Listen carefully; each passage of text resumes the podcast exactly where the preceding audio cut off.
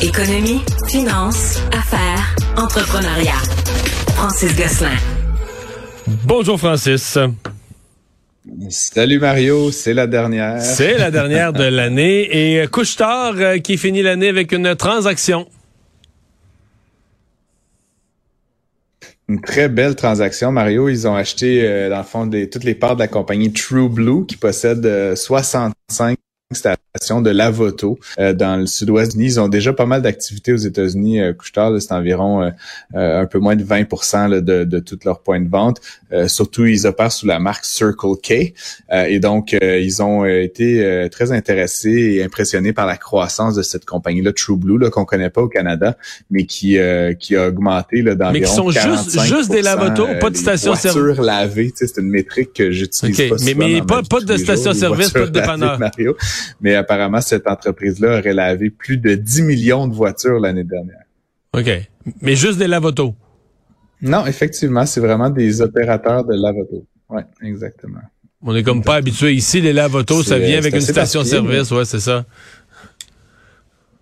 Ouais, ou sinon c'est des lavotos à la main qu'on a beaucoup ici qui sont séparés, mais aux États-Unis apparemment, donc il y a cette franchise de cette bannière. Il est possible, en tout cas, j'ai pas fouillé le, le, détail de chacune des 65 Mario. Il y en a peut-être qui sont effectivement situés à proximité ou co-situés, mais c'est vraiment opéré comme une entreprise là, indépendante euh, de, de la distribution d'essence. Puis tu sais, à quelque part, Mario, ça ça rentre pleinement en lien avec la stratégie de Couchetard qui est un petit peu à quelque part de décorréler sa performance de la performance du marché de, de l'essence. Hein, dans le fond, on sait que euh, de plus en plus avec les véhicules électriques, avec d'autres alternatives, etc., euh, Couchetard souhaite pas euh, être, euh, comment dire, aux prises avec juste une seule euh, donnée, là, une seule denrée qui est hautement volatile. Et donc, il, rentre dans un autre marché.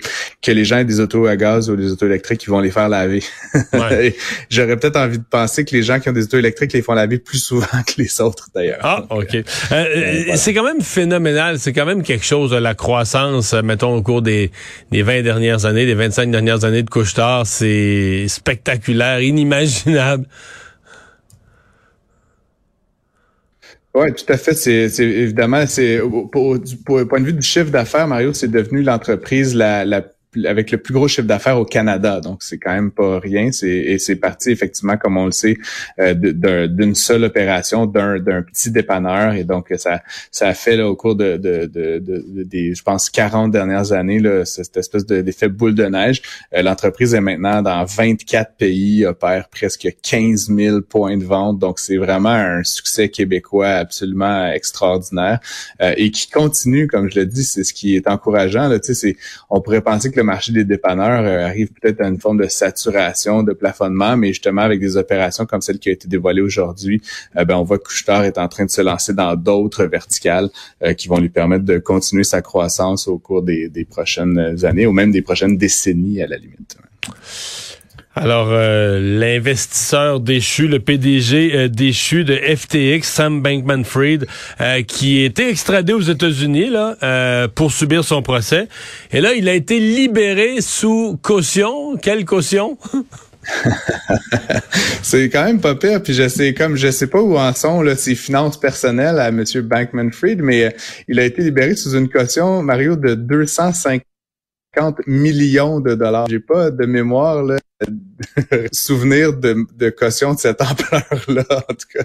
Euh, soit c'est soit c'est, dénié, là, ou soit effectivement c'est un million ou des, des montants. Mais, mais le principe d'une caution, mais le principe d'une caution, c'est qu'il faut que le montant soit assez significatif pour que c'est la confiance que la personne va revenir en cours, là, que la personne fuira pas. Ou, donc il faut que le montant euh, fasse mal, comme on dit. Il faut que le montant soit significatif, que la personne le, le met en garantie puis va vouloir le revoir. Là.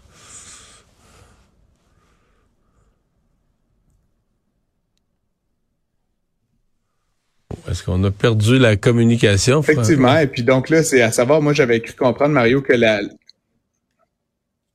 Ah, allô, allô? Oui, on t'entend. J'avais cru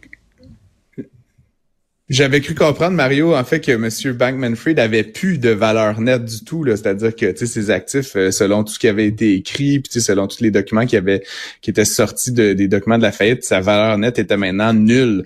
Euh, donc, tu sais, je peux comprendre que nul, quand tu as été euh, milliardaire, c'est peut-être quelques millions, mais 250 millions de dollars, c'est quand même une rondelette somme. Sais, je veux dire, généralement, les gens qui font faillite, ils gardent pas un petit 250 millions dans leur poche arrière. Ils font faillite, ils ont plus rien peut-être qu'il leur reste un million à quelque part, mais donc c'est à savoir un d'où euh, cet argent-là vient. Et effectivement, j'ai le sentiment que pour M. Bankman-Fried, l'argent, ça a toujours été un peu abstrait. Euh, il valait, c'était un gamin de 30 ans, bon, qui vient d'une bonne famille, mais pas, euh, il vient pas d'une famille de milliardaires justement, et donc, tu sais, qu'il qu'il a joué un peu avec l'argent toute sa vie, et donc il y a un petit peu plus rapport à l'argent, tu sais, comme pour toi, moi, puis tous les auditeurs, 250 millions de dollars, c'est comme, on n'aura jamais ça, tu donc pour lui, c'est comme, tu sais, cajoli pour se libérer. Ce qui est intéressant aussi, Mario, à 30 ans, il est libéré sous la responsabilité de ses parents.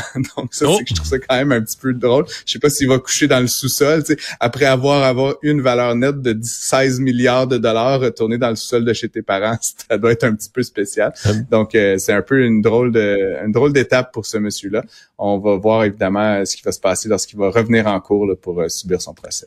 Et tu t'es intéressé à mon abonnement à Dazone pour regarder les matchs des Eagles dans la NFL? Ben oui, ben écoute, tu en as parlé plutôt cette semaine, puis ça coïncide avec une nouvelle qui m'a qui attire mon attention, évidemment pour toi, Mario spécifiquement, mais je pense pour tous les auditeurs qui sont fans de football américain. Euh, Google va, va verser 2 euh, milliards de dollars, excuse-moi, euh, par année pour les sept prochaines années pour avoir l'autorisation de retransmettre les matchs du dimanche, donc de la NFL. et donc ça, ça va être directement sur YouTube. Donc il va être maintenant possible de regarder donc Gratuit? sport live sur YouTube. Euh, c'est que euh, il n'y a pas d'exclusivité. D'autres chaînes vont également continuer à diffuser les matchs. Euh, ce que j'en comprends, c'est que ça va être gratuit, évidemment financé par de la publicité, là, mais il n'y aura pas besoin là, de au service premium là, ou quoi que ce soit. Donc, donc c'est quand même intéressant, je pense, pour des abonnés comme toi qui payent peut-être un service très spécifique pour regarder le football, de désormais pouvoir regarder ça. Euh, YouTube pense qu'ils devraient être capables d'augmenter leur nombre d'abonnés de 5 millions euh, juste via cette, euh, cette mesure-là.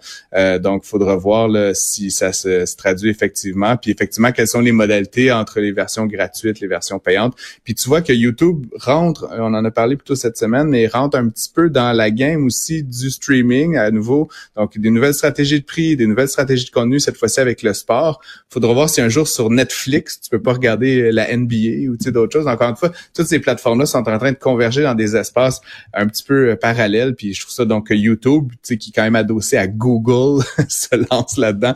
Euh, je trouve ça fascinant. Puis évidemment, pour toi, Mario, je voulais juste te dire que bon, j'ai j'ai aucun avis sur Dazn. Peut-être que tu vas pouvoir résilier ton hmm. abonnement. Euh, quand, quand sais-je. C'est sûr que gratuit, ça, c'est dans mes prix. Euh, Francis, Francis, merci beaucoup pour euh, ces chroniques tout au long de l'automne. On se retrouve le 9 janvier. Je te souhaite de très joyeuses fêtes. Salut.